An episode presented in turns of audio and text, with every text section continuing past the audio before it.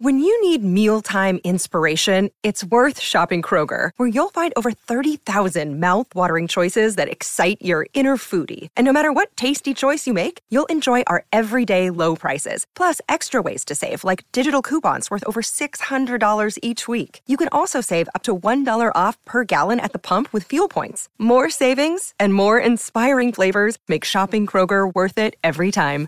Kroger, fresh for everyone. Fuel restrictions apply. Beh, innanzitutto Alessandro, davvero grazie di cuore, ma mh, per tanti aspetti, la, la, la, tua generosità, la tua disponibilità, il tuo perenne sorriso che hai, no? che è importante proprio a livello di comunicazione e di farci sempre sentire tutti a, proprio a proprio agio in questo caso.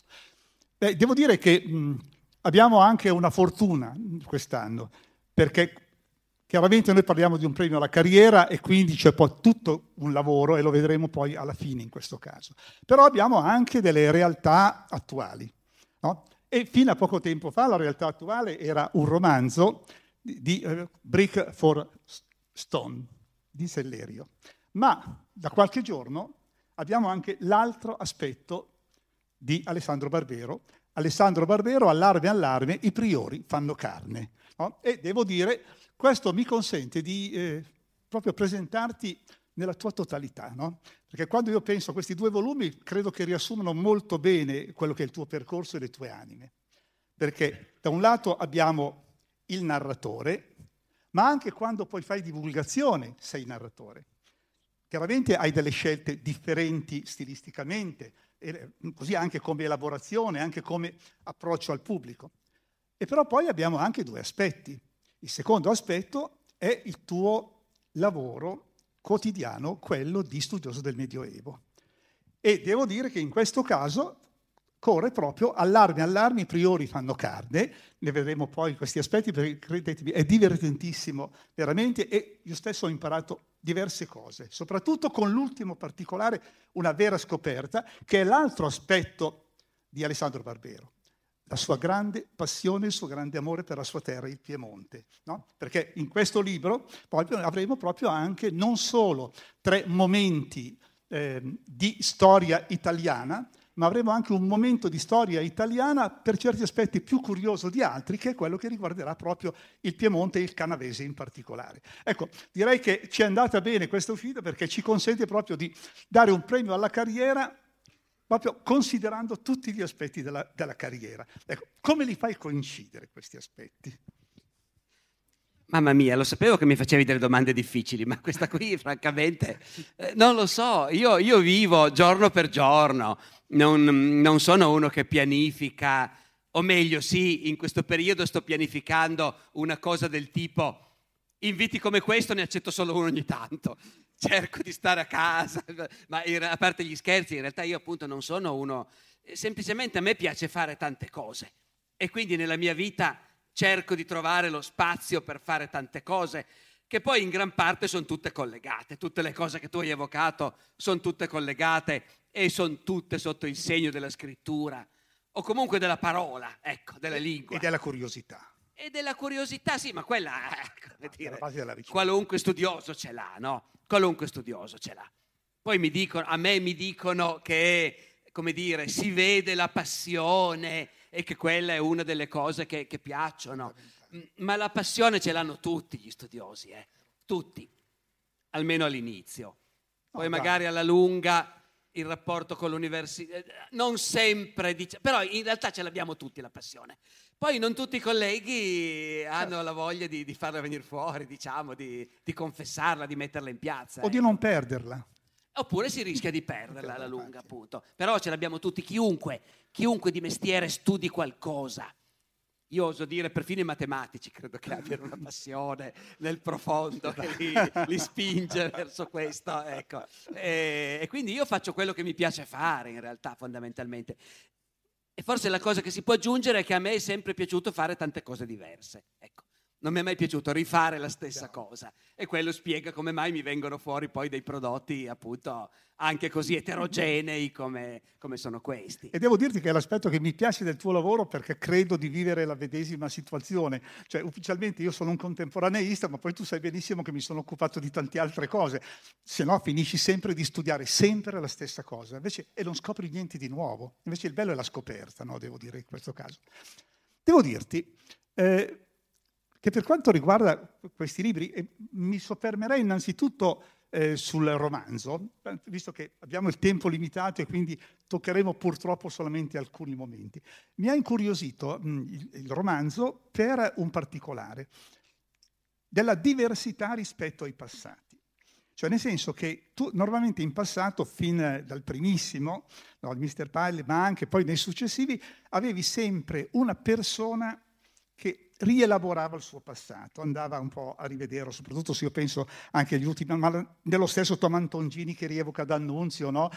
in, in, Alabama il vecchio del sud, che attraverso un'altra figura dire, ricapitolava la sua vita, ma che poi non era mai la sua vita, ma era l'ambiente, il contorno, i momenti, tutti quanti, eccetera. Ecco, diciamo che questi aspetti ci sono ovviamente anche nel tuo ultimo romanzo. Però hai scelto un'altra forma. Hai la, tu hai scelto la forma della terza persona, però giocandola molto, eh, scusa il critico letterario in questo caso, voglio dire, no, studiando molto dal punto di vista quasi dei monologhi personali, verrebbe da dire, cioè dell'interiorità delle psicologie. Devo dire che è una cosa che a me è piaciuta tantissimo perché hai veramente sezionato i personaggi, ma li hai resi narrativamente. Ecco, come mai questo passaggio, questo salto? Ecco, voi capite, rischiamo di entrare nel tecnico eh, qui, perché, perché sono cose che ci interessano a entrambi molto. Um, io partirei da questo. Eh, tutti noi leggiamo dei romanzi e non so voi, ma io quando leggo un romanzo, l'ultima cosa che mi chiedo prima di cominciare è ma sarà in prima persona o sarà in terza persona? Sarà uno dei personaggi che racconta la storia oppure c'è il narratore sapete che i letterati dicono il narratore onnisciente, no? che sa tutto, sa cosa pensava Don Abbondio quel mattino, eccetera, o quella sera. Perché, ecco. eh, questa cosa al lettore passa per lo più inosservata, perché il romanzo, se è fatto bene, te lo fa passare in automatico. Invece voi immaginate uno che ha deciso di scrivere un romanzo. Uno che ha deciso di scrivere un romanzo deve fare delle scelte, deve prendere delle decisioni. Dice questo romanzo potrei farlo raccontare da Renzo. Mica male, eh? tu pensa, Renzo che racconta quando ho incontrato Lucia, poi quella carogna di Don Rodrigo, dice no, no, non me lasciamo perdere, meglio di no. Potrei farlo raccontare da Lucia, pensa. Però io sono uno scrittore maschio, francamente dare voce a un personaggio femminile e renderlo credibile non è mi... Alla fine racconto, adesso sto scherzando, voi mi capite, ma ogni romanzo prevede che l'autore a un certo punto, all'inizio, se va bene all'inizio, eh, perché a me è capitato anche di cominciare a scrivere dei romanzi a pezzi e bocconi e poi scoprire che avevo fatto dei pezzi in prima persona e dei pezzi in terza persona e poi devi decidere, no? Ecco. Allora, questo romanzo è molto diverso da tutti i miei altri, ma anche perché non è un romanzo storico. Questo è un romanzo, per capirci, che si svolge a New York nell'estate precedente l'attentato dell'11 settembre, d'accordo? Quindi siamo nell'estate del 2001 e qualcuno di voi potrebbe ben dirmi come se non è un romanzo storico, è un'altra epoca, è un altro mondo, qualcuno di voi non era ancora neanche nato magari nel 2001. Mm, ma noi che c'eravamo sappiamo che tutto sommato è molto vicino al nostro tempo, no? Ecco, eh, io finora avevo fatto romanzi storici in cui l'idea era proviamo a far vedere come pensava e come ragionava e come vedeva il mondo un viaggiatore di fine Settecento, di inizio Ottocento, no? Come vedeva il mondo un veterano sudista dopo aver perso la guerra civile? Com'era quell'Atene del V secolo a.C. che assomigliava così tanto alla Roma degli anni 70 di quando ero ragazzo io, dove i ragazzi pariolini massacravano di botte le ragazze povere di periferia. No, ecco. Era sempre, la scommessa era sempre raccontare un'altra epoca. Qui non è così. Poi certo che rispetto al 2001 alcune cose sono cambiate e che il romanziere che ambienta un romanzo nel 2001 a un certo punto deve fermarsi e dire sì un momento però c'erano già i messaggini sul cellulare, ecco, quel tipo di cose lì. Ma fondamentalmente lo scopo non è raccontare un'altra epoca molto lontana. Quindi questo è un romanzo a pieno titolo, diciamo, ecco, dove quello che conta sono i personaggi, la storia. E allora a quel punto a me è sembrato di poter adottare appunto, come dire, il narratore in terza persona, perché nessuno di loro è più importante degli altri. Questo è un romanzo corale, in cui ci sono tantissimi personaggi di tutti i tipi, con, come dire, con la temerarietà di un autore che dice adesso introduco un gruppo di ragazzi di colore del Bronx che fanno i graffiti e io mi sento di raccontarli e renderli credibili ci vuole un bel coraggio, capite? Eh? Però dopo un po' uno alla fine dice, vabbè, proviamoci. No, ecco. Quindi per questo non c'è una figura di narratore tra i personaggi.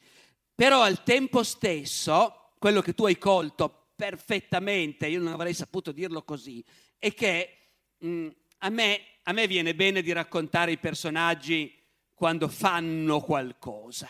Io li vedo, entra, esce, si siede, no, ecco, si versa un bicchiere. Quello lo vedo e lo descrivo ma quello che gli passa nella testa, voi capite che quando lo scrittore racconta quello che passa per la testa dei personaggi, il modo classico è di dire, allora Tracy pensò, aperte virgolette, tac, tac, tac, tac, tac, chiuse virgolette.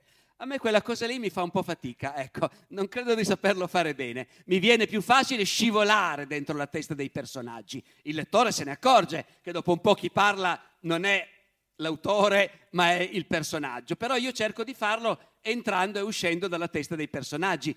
Mm, per quello il romanzo è fatto tutto di paragrafi molto brevi, perché in ognuno dovrebbe essere evidente che lì siamo dentro la testa di uno e solo lui di, di, quei personaggi. Ecco. Tanto per darvi l'idea di cosa stiamo parlando, perché questo è importante, eh, noi ci muoviamo nei nove mesi precedenti al settembre delle Torri Gemelle. E a un certo punto c'è un personaggio curioso che si muove per associazione di idee, no? ed è diciamo un collaboratore della CIA, diciamo ancora stipendiato dalla CIA, ma per, per, una strana associazione di idee dice ma forse arriverà un attentato, perché parlando di un attentato del 93 comincia a pensare questo e comincia a cogliere dei segni e mette insieme una cosa curiosa, una specie di armata brancaleone di quel periodo, no? tutti sballati. Cioè, elencarveli c'è da perdersi, non so se li vuoi descrivere tu, ma però appunto intendo dire c'era un docente eh, specializzato in quelle che sono le battute oscene, terribili. Ma tra parentesi, si trovano su internet tutti i numeri di Maledicta. l'ho, sto, l'ho, scoperto stamattina, ma è incuriosito a tal punto che sono andato a vedere. Dai, raccontiamogli cos'è, però, perché sennò eh, chiacchieriamo fra noi. Eh, questo agente delle CIA mette insieme, appunto, come hai detto bene, un'armata brancaleone. Il romanzo è un romanzo surreale, eh? è il romanzo di un gruppo di matti. Eh, almeno la prima parte, poi arrivano altri matti, i ragazzi che vogliono salire sulla torre nord e farci il più grande graffito di tutti i tempi. La prima parte invece, il gruppo di matti, è semplicemente il fatto che un agente della CIA, abbastanza matto di suo, ha avuto manica larga, diciamo, dalle autorità per reclutare delle persone a sua scelta per provare a capire se in questa immensa metropoli, siamo a New York, c'è qualcosa che si sta preparando, no? E lui quindi, procede da matto, non procede con i modi ordinari. L'idea è respiriamo l'aria di questa città, andiamo in giro in questa città e vediamo se intercettiamo qualcosa. Allora, uno dei personaggi che lui recluta, e la cosa meravigliosa è che non è un personaggio inventato, appunto, gli ho cambiato nome, ma è un personaggio che è esistito davvero. È un, professor, un linguista, un universitario, uno scienziato, specializzato nel linguaggio osceno, nelle parolacce e nelle barzellette oscene in tutte le lingue del mondo. E esisteva davvero questo signore, eh, si chiamava il professor Reinhold Hamann. E, e finì davvero in galera come il mio protagonista, perché durante la causa di divorzio mandò lettere di insulti in tutte le lingue alla moglie e all'avvocato della moglie. E lui pubblicava pubblicava questa meravigliosa rivista che io ho scoperto 40 anni fa nella biblioteca della scuola normale a Pisa, che si chiama Maledicta. tutta in inglese, pubblicata da lui a sue spese a Santa Rosa in California, quando poi lui è morto la rivista è finita anche lei, ed era una rivista dove l'articolo tipo era come insultare la suocera nei dialetti Papua della Nuova Guinea. E, ed era meravigliosa questa cosa. Io ho detto questo ce lo metto, perché il grande privilegio del romanziere è di prendere le cose dalla vita reale e di dire questa roba qua io me la prendo, la faccio diventare mia. Ed è solo uno di questi, no? Perché poi tra gli altri, per farla breve, c'è un altro personaggio reale, è un personaggio conosciutissimo. Vuoi dirlo tu? Bobby Fischer. Eh beh sì, perché appunto a questo punto avete capito, una volta che uno si mette a scrivere un libro così non ci sono più limiti. Fai tutto quello che vuoi.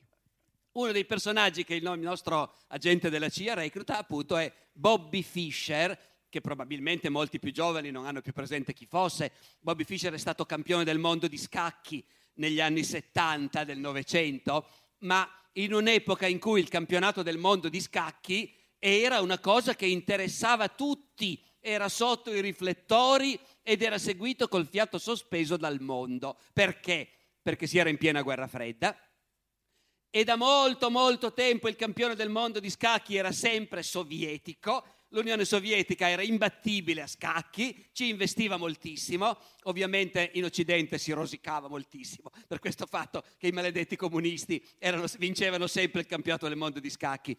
Poi naturalmente si scoprì che i grandi campioni sovietici erano quasi tutti in privato feroci anticomunisti, ma comunque, però erano lì a rappresentare l'Unione Sovietica. Finalmente nella grande sfida del 1972, mi pare, a Reykjavik in Islanda, il campione del mondo sovietico Boris Spassky, fu sfidato per la prima volta da un grandissimo e giovanissimo campione occidentale. Non solo occidentale, americano, di Brooklyn, Bobby Fischer. E Bobby Fischer, altro personaggio amato dalle gare, vinse e stravinse il campionato del 72 diventando campione del mondo. Campionato, io avevo 13 anni, eh, eravamo tutti incollati al televisore il televisore tutti i giorni trasmetteva le partite in diretta e stavamo tutti incollati lì a guardarle. Bobby Fischer perse la prima partita e alla seconda partita non si presentò perché si era arrabbiato e per ripicca non si presentò e perse a tavolino. Partì da 0-2 e stravinse il campionato del mondo. Grande trionfo del mondo libero. Poi naturalmente in seguito si scoprì che il campione sovietico Boris Spassky era un gran signore, un gentiluomo, una persona squisita, che diceva ragazzi gli scacchi non sono tutto nella vita. Mentre Bobby Fischer era un pazzesco fanatico, un fanatico religioso, a quell'epoca aderiva a una chiesa che insegnava che entro il 1972 ci sarebbe stata la fine del mondo e solo loro si sarebbero salvati andando in pullman a Gerico. O... Ecco. E non solo, Bobby Fischer, ebreo, era un feroce, ed è stato per tutta la vita, un feroce antisemita convinto che il mondo e gli Stati Uniti sono governati dalla congiura ebraica, per cui finì poi nei guai, in guai grossi, gli Stati Uniti gli ritirarono il passaporto, mentre lui era all'estero, dopodiché si pulì il culo in pubblico davanti alle telecamere col passaporto americano, e, e insomma, poi è morto pa- grasso, sfatto, fuori di testa totalmente. Io mi sono preso la libertà di inventare che nel 2001 la CIA lo acchiappa e gli dice ci servi vai a New York e metti la tua grandiosa intelligenza al servizio di questa indagine che stiamo facendo. E tra gli aspetti, diciamo, e tra gli altri personaggi sempre di questa armata Brancaleone, ci sono anche dei russi che sono un tuo vecchio amore, perché tu hai anche scritto un romanzo ambientato in Russia, quindi probabilmente c'è qualche legame con questo passato, no? ma anche questi personaggi stranissimi. Sì, questi effettivamente, lo confesso, sono degli avanzi del mio primo romanzo russo, sì, perché io, a me interessa moltissimo la cultura russa, ancor più mi interessava l'Unione Sovietica e quella realtà incredibile, complicatissima, poi fallita ovviamente, eh? però complicatissima, quel paese immenso, abitato per metà da musulmani, che parlano turco, tanto per capirci, no? Parentesi, ancora oggi se uno va a vedere nelle gerarchie della Russia di adesso è pieno di questi asiatici di origine turca, mongola, musulmana, Shoigu, il ministro degli esteri, è un buriato mongolo, è un paese, la Russia, veramente dove la fusione etnica è straordinaria. Dopodiché, appunto, io sono, sono stato affascinato per tanto tempo da queste cose e negli anni 90 ho fatto un romanzo ambientato nella, nell'Unione Sovietica della, della perestroica. Mm, mi erano avanzati un po' di personaggi, perché in effetti eh, alcuni capitoli li avevo tagliati. Devo dire, a quell'epoca io devo moltissimo a uno dei nostri grandissimi scrittori che è Aldo Pusi, che mi aveva aiutato a pubblicare il mio primo romanzo, anzi grazie a lui che l'ho pubblicato e basta. E, e anche in seguito per parecchio tempo eravamo rimasti in contatto e quindi lui lesse il mio romanzo russo e mi fece tagliare alcuni capitoli che erano un po' extravaganti, diciamo così. Io l'ho fatto, però mi è rimasto sempre il rimpianto di averli tagliati e quindi alcuni personaggi di militari o ex militari che mi erano avanzati dal romanzo russo, ovviamente li ho ficcati dentro questo. Ecco. Eh, eh, quindi noi abbiamo questi personaggi che si muovono, ma del tutto casualmente, ognuno cerca per conto suo, ce ne sono anche degli altri, un responsabile eh, appunto eh, di un McDonald's, no? sempre all'interno delle torri gemelle, cioè il problema è di riuscire a capire se sta davvero succedendo qualcosa. No? Ecco, questo è veramente l'aspetto singolare del romanzo, credetemi voi cominciate e non lo mollate, non lo mollate perché volete vedere dove vanno a finire questi pazzi che in realtà sembrano viaggiare tra le nuvole. No? E poi in realtà alla fine... E poi in realtà alla fine c'è davvero di nuovo una convergenza e sempre attraverso delle strade di associazione da parte soprattutto da, dal manovratore che è appunto no, Arvi, l'agente della CIA che li recluta. Ma c'è una cosa che mh, mm, mi ha colpito sempre in questo romanzo, credetemi, eh, però non è una spy story non è un romanzo giallo. Il bello, a me ha dato questa impressione, io mi ero proprio leggendolo, ho fatto un appunto, è davvero un romanzo surreale, ma è di quel surrealismo eh, veramente originario, cioè di chi si diverte, perché tu ti sei divertito a scrivere questo romanzo, cioè si, si coglie il divertimento, le battute, posso dire di più, si colgono anche le tue idiosincrasie, no? perché le ho trovate esattamente identiche poi anche qui dentro. Cioè io ve ne ero segnate alcune, ad esempio, no? eh, così, quando si parlava frasi del tipo l'ortografia è un grande mistero per le genti, Oppure le torne sono il porto più sicuro del mondo, dice uno. E come farle saltare? Ah beh, 50.000 litri di, di, di, kerosene al cinquantesimo piano, arrivando attraverso dei calcoli stranissimi, no? Tutte queste varie situazioni che emergono. Discorso delle barzellette, ma chi è il vero inventore delle barzellette? Eppure l'America è un paese stupendo, la cui maggioranza non sa neanche pronunciare parole di più di due sillabe. Ecco, sono dei passaggi che voi trovate poi anche nell'altro libro di storia, ad esempio gli studiosi, parliamoci chiaro, questa è una sacrosanta verità, che hanno paura di impolverarsi negli archivi, no? Quindi emergono un po' queste cose qui. Quindi diciamo, c'è molto di te in questi romanzi da questo punto di vista? Vabbè, sì, sicuramente sì, anche se non forse tanto quanto c'è di solito nei romanzi di oggi, ecco, perché devo dire che la sensazione è che la letteratura di oggi giri molto intorno all'autore, che sia maschio o femmina, e alle sue esperienze e a quello che ha vissuto e ai traumi che ha vissuto e come superarli e, come dire, scherzando, ma non troppo, potrei dire che fra i 10 o 12 candidati che ogni anno arrivano al premio Strega, ce ne sono almeno sempre due o tre in cui si parla della nonna dell'autore. È, è difficile che non ne salti fuori qualcuno in cui compare la nonna. Ecco. E... Che, che, tra l'altro dura da parecchio tempo, no? Sì, da... sì, sì, eh. ovviamente, però non è sempre stata così la letteratura. No, no, una volta la letteratura era uno che si mette e si inventa una storia in cui lui non c'entra niente. Ecco, Tutt'al più Manzoni diceva, vabbè c'è quel mio amico che ha scritto dei bei versi, va bene, ma comunque per il resto però certo. lui non compariva, diciamo così. No? Oggi la letteratura è molto intimista, è molto ripiegata sull'io di chi scrive, per carità, se fai dei capolavori va benissimo così, eh, sia chiaro, ecco. A voler essere cattivi non sempre sono dei capolavori, libri no. di questo tipo. A, a me quella roba lì interessa poco, poi per carità come tutti gli autori anch'io, eh, ogni tanto mi sveglio di notte e dico, però un libro sulla mia infanzia lo dovrei scrivere, il maestro elementare, la, la, la, però finora, finora c'è qui qualcuno, ci sono qui gli amici della casa editrice Sellerio, se vi parlo di questo progetto ricordatemi questa serata. Eh? È... Ecco. E invece io mi diverto, mi diverto. Scrivere un romanzo è un divertimento, certo, è anche una gran fatica. Eh? Io devo dire che ogni tanto me l'hanno chiesto e dovendo scegliere è più piacevole e rilassante scrivere un libro di storia che non un romanzo. Perché nel libro di storia ovviamente dietro c'è la ricerca, ma quello è quello che a me piace, fare ricerca. E una volta che hai accumulato i fatti, poi certo devi interpretare, devi dire la tua, però la trama c'è già. Non devi decidere tu se Napoleone vince o perde la battaglia di Waterloo, ecco. E quella responsabilità di dover decidere tu chi vince e chi perde, finisce bene questo romanzo, muore, quel personaggio o quell'altro. E poi comunque, arrivato a un certo punto di dire, però quel personaggio lì l'ho sviluppato poco. Dovrei ancora scrivere un paragrafo o due in cui compare quel personaggio lì.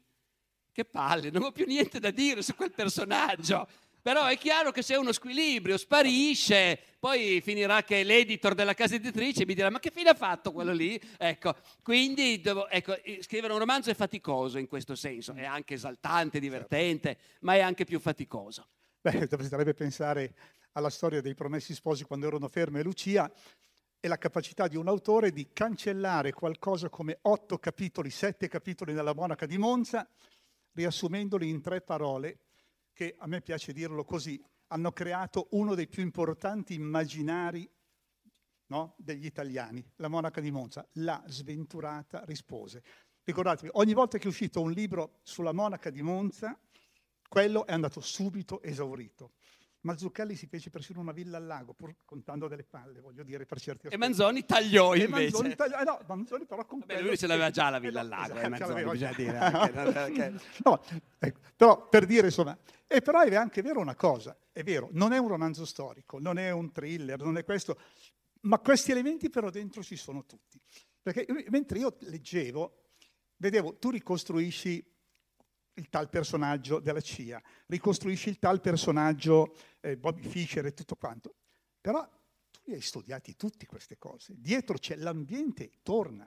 Al punto che mi viene da dire, in realtà, oltre a due personaggi mi piace ricordare perché poi mh, mm, scapperanno, i due meravigliosi personaggi femminili che io adoro, Tracy e Francesca. No? Francesca che ha, come dire, la visione che succederà qualcosa, no? Quindi è una pazza, è una fotografa. Ed è molto bello questo aspetto perché è una fotografa che fotografa disordinatamente tutto quanto, ma la genialità di quella, di quella fotografia, insomma. No? Ecco, oltre a questi due personaggi, proprio noi che cosa abbiamo lì dentro? Abbiamo veramente New York. Cioè, New York è, io credo che sia il vero personaggio principale di questo tuo romanzo. Non so se una mia impressione o meno. No, sono assolutamente d'accordo. Un'altra delle cose belle di scrivere un romanzo è che tu ti impadronisci di una città. Io ho scritto, che ne so, ho scritto un romanzetto, un divertimento più che altro, è tanti anni fa su Toulouse-Lautrec, che però è un modo per scrivere un romanzo ambientato a Parigi, perché ovviamente ognuno di noi scrittori italiani, che siamo sempre un po' provinciali, l'idea di Parigi ci sembra sempre, e io ho fatto un romanzo ambientato a Parigi. E questo è un romanzo su New York, certo, certo che è un romanzo su New York, perché comunque quando tu metti in movimento dei personaggi e, come vi dicevo, a me viene da vederli Qualcuno chiama questa cosa una scrittura cinematografica, può anche darsi, no? Però a me, di fatto, io li vedo, li descri- riesco a descriverli perché li vedo. E dove li vedi? Eh, all'angolo tra la 42esima e la Madison, per forza. E, e, in questo devo dire che importa fino a un certo punto esserci stati, eh? perché le città fanno anche parte del nostro immaginario e a New York siamo tutti vissuti da quando siamo nati, diciamocelo, perché abbiamo visto talmente tanti film e serie ambientati a New York, no? Ecco.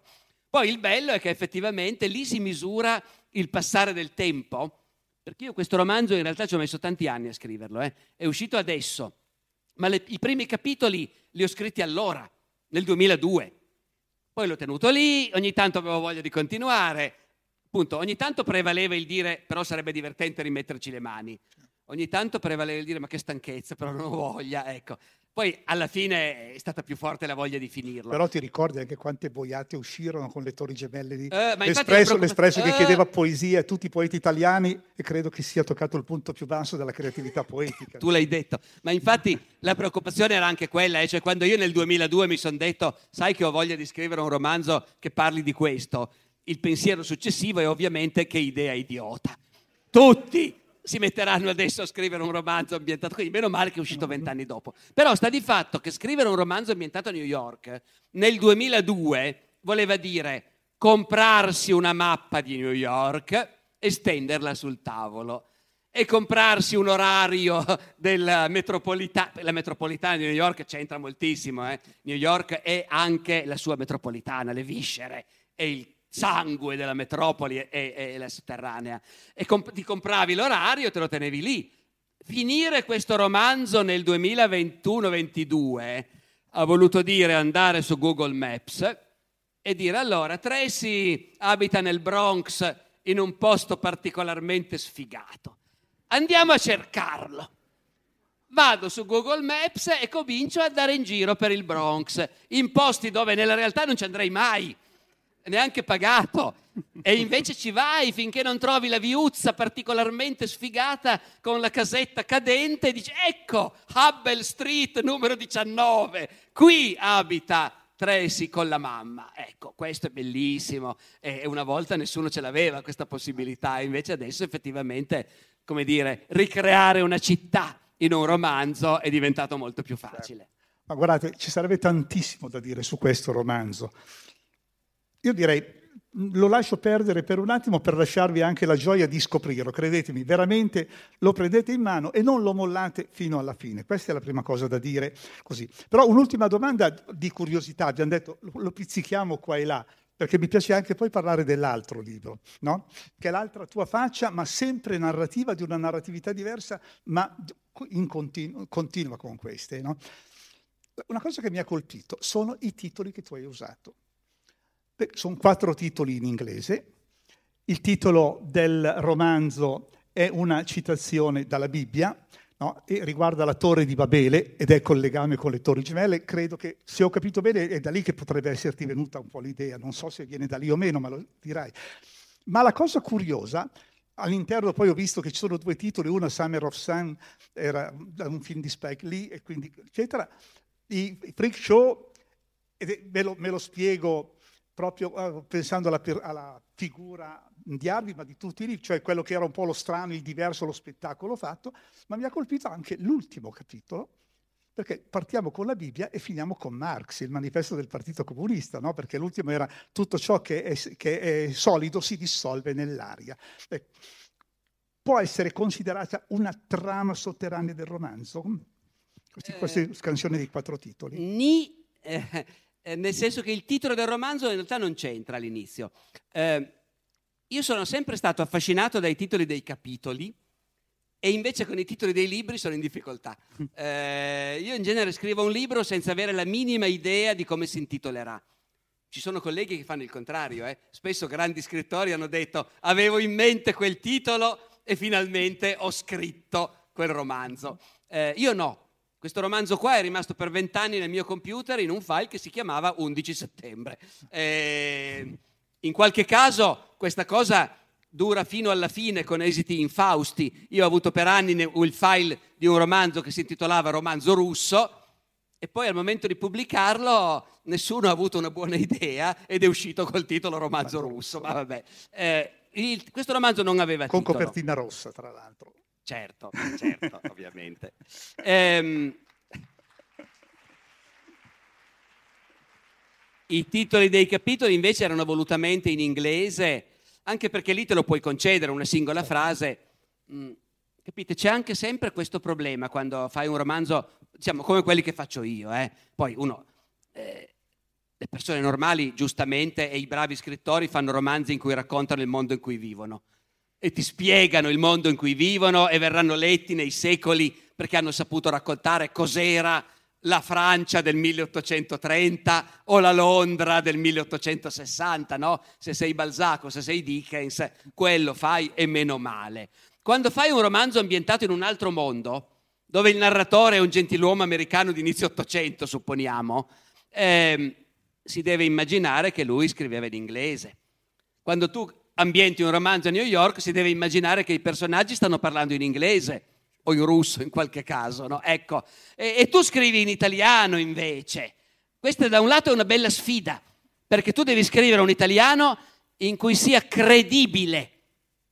Uno dei miei grandi orgogli è che il mio romanzo russo, scritto in italiano, dei russi mi hanno detto sembra tradotto dal russo.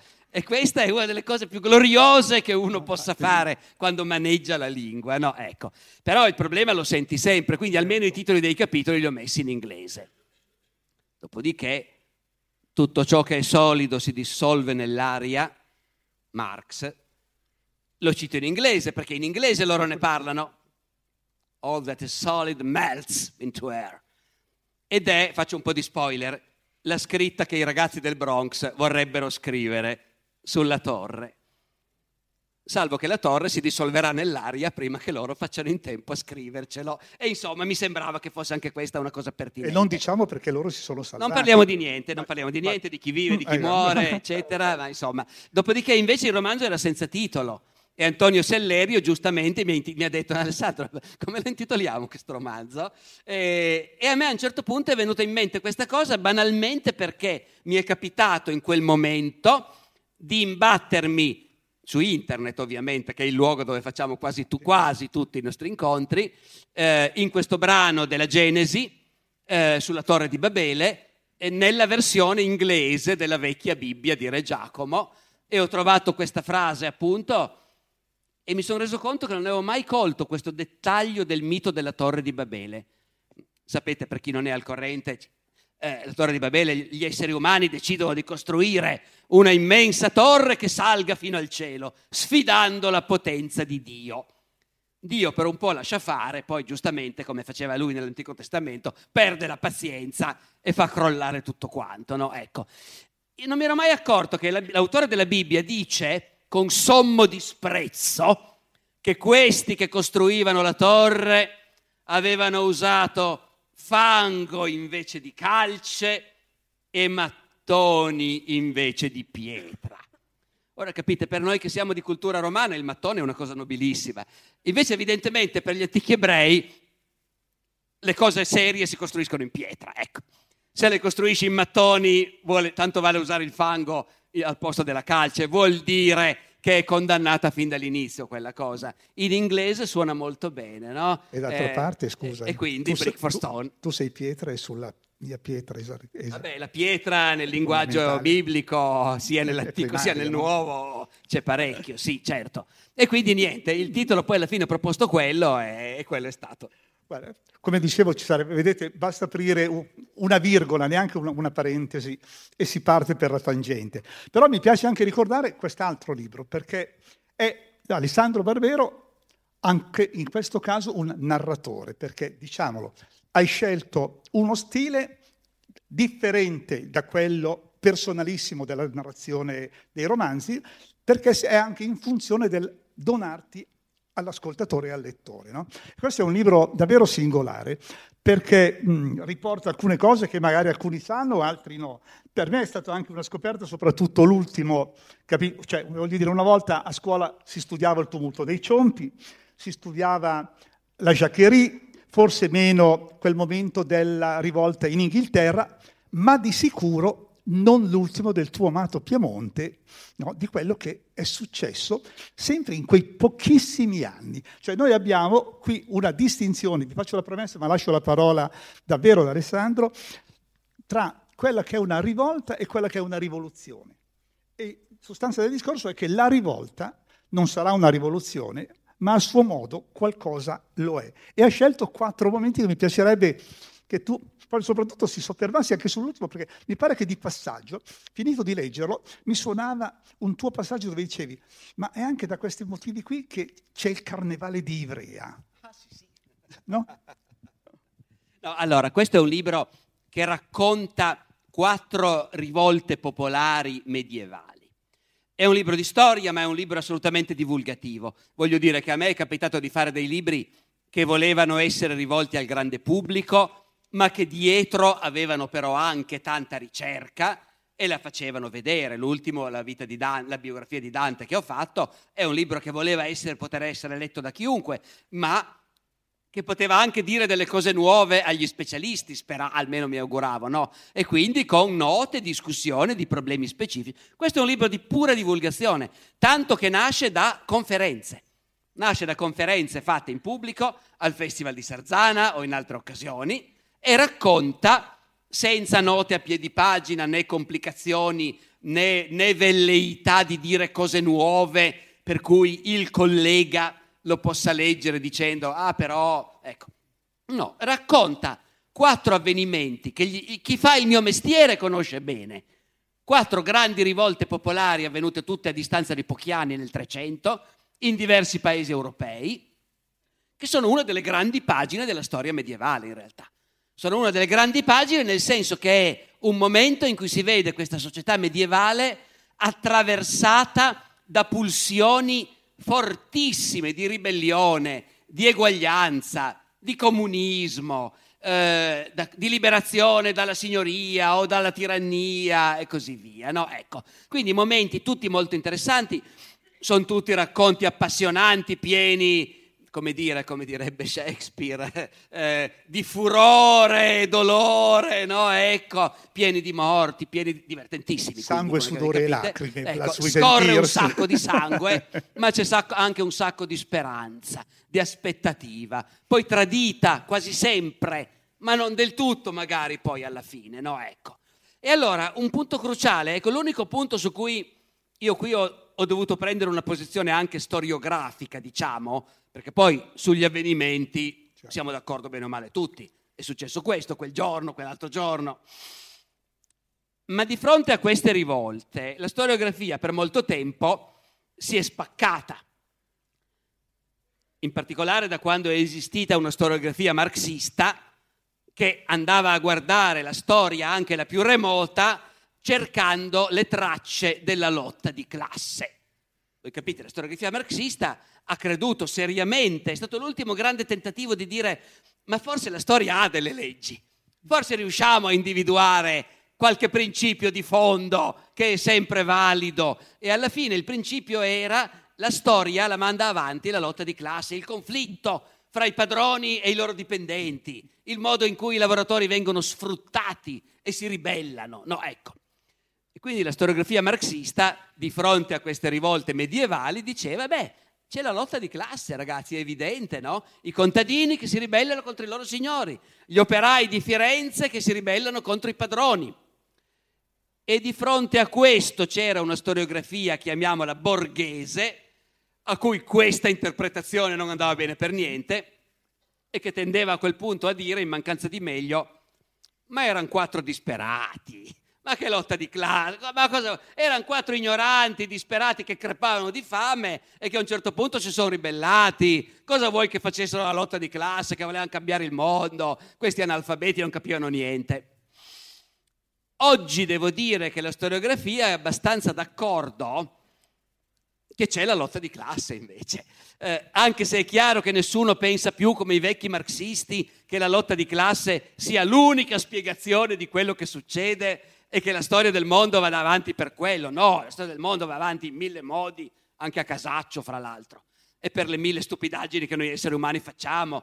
Ma detto questo, queste rivolte non sono rivolte di disperati che crepano di fame e non sanno cosa vogliono, ma sono rivolte di intere società che hanno individuato abbastanza chiaramente quello che non gli piace e lo vogliono cambiare con obiettivi politici abbastanza precisi. Questo si vede benissimo. Ecco, se c'è una tesi storiografica al di là del racconto, è, è questa. Sì, devo dire che emerge molto bene questa tesi, così come anche i tuoi eh, continui paralleli, perché spesso appunto tu, quello di ieri lo rapporti sull'oggi e d'altra parte la ricerca della storia, hai detto altre volte, non serve proprio anche per comprendere bene il presente. E tu in questi casi, devo dire, ad esempio mi viene in mente quando dici nel 300 noi siamo qui a pensare che la gente morisse di fame. Invece dopo la peste in realtà era un momento di risorgimento anche economico e, e fai un salto e dici per certi aspetti un po' come è avvenuto negli anni 60-70.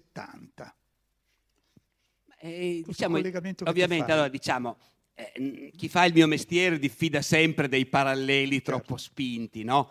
E oggi non c'è più nessuno che crede che la storia vada avanti con cicli, corsi e ricorsi, per cui le cose si ripresentano regolarmente, il che non toglie che dei paralleli ci sono.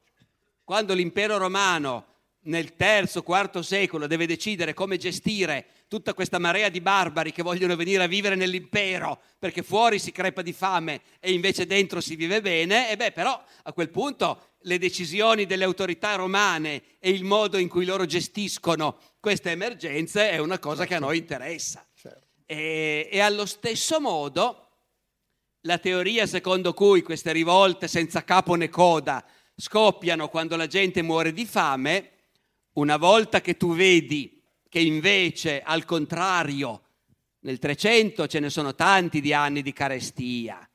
Voi capite cos'è la carestia? È piovuto tutta la primavera e il grano non matura. E quando si arriva ad aprile e maggio la gente ha finito le riserve, sono tutti lì che aspettano disperatamente il nuovo raccolto, ma prima di giugno-luglio non si miete. E quando si miete il raccolto è scadente. E il prezzo del pane, il pane invece di costare 2 euro al chilo come è normale, comincia a costare 10 euro al chilo. E chi guadagna 500 euro al mese e ha 10 figli non può più dar da mangiare a tutti. Questo succede spesso nel 300, che è un'epoca traumatica di cambiamento climatico. Negli anni di quel tipo nessuno apre bocca. Sono tutti troppo aggosciati da come trovare da mangiare per i figli. Invece le rivolte scoppiano in momenti in cui sono dieci anni che va bene, va bene, sono aumentati i salari e, e adesso per la prima volta ci parlano di abbassarli. No? Ecco, lì, lì scoppiano le rivolte. E allora uno non può fare a meno di pensare che appunto, come dire, le masse operaie dei paesi europei non sono mai state meglio che negli anni 60 e negli anni 60 si sono ribellate appunto. E quindi qualcosa che torna c'è. Bene, ahimè. Devo dire che il tempo che ci è stato concesso termina qui, Alessandro. Le cose erano tantissime, se uno poi pensa sì, anche a questo Chiariamolo a loro che altrimenti rumoreggiano. Esatto. Il tempo concesso è stato limitato, eh, lo dirà poi naturalmente la nostra amica, ma lo, lo anticipo, perché poi facciamo lo un firmacopie, perché temiamo che molti di voi vogliono farci io, firmare un libro cose lo simili. Lo dico io, ecco. Alessandro. Però, siccome fa... eravamo, loro già rumoreggiavano. No, no allora, ecco, visto giustamente, qui. allora io capisco. Allora, dobbiamo fare una scelta, no? Adesso diciamo, alziamo la mano. O chiacchieriamo un altro quarto d'ora. Allora, il professor Barbero alle 23 deve partire perché deve tornare a casa. Possiamo continuare a chiacchierare un quarto d'ora, però il firmacopie e sarà più limitato. Chi sceglie per un quarto d'ora in più è firmacopie limitato? Ma mi permetto di far notare che dovrebbero votare anche tutti quelli fuori, però. Eh sì, è I vero, quali perché... aspettano solo il firmacopie, purtroppo, ragazzi. Dovete pazienza. Allora, raggiungiamo un compromesso. Chiacchierate, chiacchierate altri 5 minuti e poi faremo una premiazione rapidissima alla velocità della luce, poi firma copie fino alle 23. Io mi dilego. Guardate, cioè, allora facciamolo, mettiamolo sotto questo aspetto. Dettovi poi che ci sono anche aspetti italiani vicino a noi, come dicevamo, del canavese, quindi dalle nostre parti. Sì, eh, ti, ti do la parola su questo. Mi piace ricordare come possiate poi trovare anche tutta una serie di strali. Io parlavo degli archivi polverosi nei quali t- spesso gli storici non ci vanno più e credo che ne potremmo raccontare di barzellette, no? Ecco. Ma anche ad esempio di queste false sceneggiature medievali, tutti questi aspetti che saltano fuori di utilizzare il Medioevo così, con l'orologio al polso, mi verrebbe da dire, no? ecco, per dirvi la ricchezza che c'è. Però mi piace lasciare proprio eh, l'ultima parte proprio al, a questo territorio vicino a noi che ha degli aspetti molto, ma molto, ma molto singolari. Abbiamo a che fare con i Savoia anche. Sì, tu dicevi del canavese, naturalmente è Ivrea e del carnevale di Ivrea. Certo, il carnevale di Ivrea è in cui il tema della battaglia degli aranci, come sapete, è come in tutte queste sagre, no? Il cattivo feudatario e la bella mugnaio, quello che è, ecco, il cattivo feudatario che voleva gli usprime noctis. Queste cose qua che piacciono tanto alla gente, come forse sapete, sono tutte frottole. Non è mai esistito cattivi feudatari, sì, ma lo ius prime noctis, eh, se Dio vuole, non è mai esistito. E tuttavia all'origine c'è qualcosa di vero, cioè il fatto che nel canavese negli anni 80 del 300 c'è stata questa rivolta contadina che appunto è meno famosa delle altre perché avviene in un luogo periferico e mentre la Jacquerie, cioè la grande rivolta dei contadini francesi, vuol dire che i nobili vengono ammazzati su un, territorio, su un fronte di centinaia di chilometri, da Parigi alle Fiandre, da Parigi alla Normandia, lì è un fazzoletto di terra. Due morti in cinque anni. E, e sono anche molto moderati, appunto, due morti. Dopodiché questa rivolta è di straordinario interesse perché è una rivolta di contadini. E quando dico contadini in realtà bisogna stare attenti perché non sono solo contadini.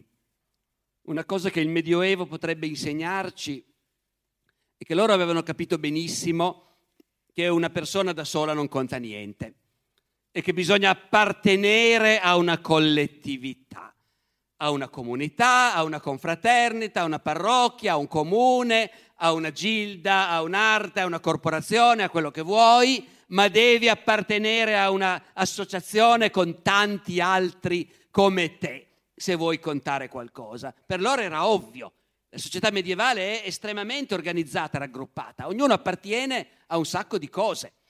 E tipicamente se tu abiti in un paesino, Robecchetto per esempio, se abiti a Robecchetto, Robecchetto è una comunità, tutti quelli che abitano lì hanno degli interessi in comune, eleggono il loro consiglio comunale, hanno i loro beni comuni da gestire e si muovono tutti insieme. Non solo i contadini, quindi anche il fabbro, il sellaio, il negoziante, il notaio, il parroco, anche loro sono membri della comunità. E sopra c'è il Signore che mantiene l'ordine, fa rispettare la legge, giudica i processi e viene pagato profumatamente per quello. E per tradizione pretende tante cose Vuoi far sposare tua figlia, ma il fidanzato è uno di un altro villaggio? Non suddito mio? E mi dispiace, ma a me questa cosa mi dà fastidio. Se vuoi farlo devi pagare, perché che uno del nostro villaggio porti la dote a uno che non è suddito mio e io su quella dote perdo il controllo, voi capite che ci rimetto, quindi devi pagare. Io ho il castello e il castello ha una torre e sulla torre ci vogliono delle sentinelle e quindi ragazzi mi dispiace, ma ogni famiglia a turno manda ogni notte due uomini sulla torre a fare la guardia. Dice, ma in tempo di guerra capiamo ancora, ma anche in tempo di pace? Sì, anche in tempo di pace. Perché? Perché si è sempre fatto così. Capite? È da questo che noi sappiamo che non è mai esistito lo ius prime noctis. Perché in tutti questi infiniti litigi in tutti questi infiniti carteggi, scartafaci, memoriali di avvocati, cause, processi, lamentele, con cui gli abitanti si lamentano di tutti i fastidi che gli crea il Signore, il quale ha preso l'abitudine di scaricare il letame delle sue vacche sulla piazza del comune e noi non vorremmo e lui dice che invece ha il diritto di farlo. Ecco, in tutto questo del fatto che va a letto con le nostre mogli non ne parla mai nessuno. Non ce n'è la minima traccia. Dopodiché, a un certo punto succede che nel Canavese, che è un posto particolarmente dove i signori sono particolarmente duri, perché sono tanti, hanno fatto tanti figli, sono poveri, devono sfruttare fino all'osso, non cedono su niente. Dopo un po' la gente si scoccia. E quindi nasce questo movimento in cui dicono, vabbè, adesso andiamo al castello, buttiamo fuori a calci il signore, eh, il castello lo occupiamo noi, ci governiamo da soli. E ci riescono. I signori crollano, di fronte, scappano e queste comunità per alcuni anni si governano da sole. Poi si intromette la grande politica. E allora bisogna vedere quelle comunità che riescono a mettersi d'accordo col conte di Savoia dicendo ma noi, noi ci sottomettiamo alla tua autorità, ma la guardia sulla torre non si fa più, vero? Ecco, no, in tempo di pace no, va bene, siamo d'accordo. E sposare le ragazze, vabbè, togliamo anche quello. Ah, fantastico, ci sottomettiamo al conte di Savoia. Quelli che fanno quello ne escono puliti. Quelli che si ostinano fino alla fine a dire no, noi ci governiamo da soli, non obbediamo a nessuno, alla fine la pagano, qualcuno la paga. Però alla fine l'intera regione recupererà tutte le richieste che loro avevano. E per finire proprio con le parole di Alessandro Barbero, in realtà Poi quello che interessava ai Savoia non era impiccare la gente, ma far pagare le multe, perché il Medioevo è un'epoca molto concreta. Grazie Alessandro davvero grazie, della chiacchierata, davvero.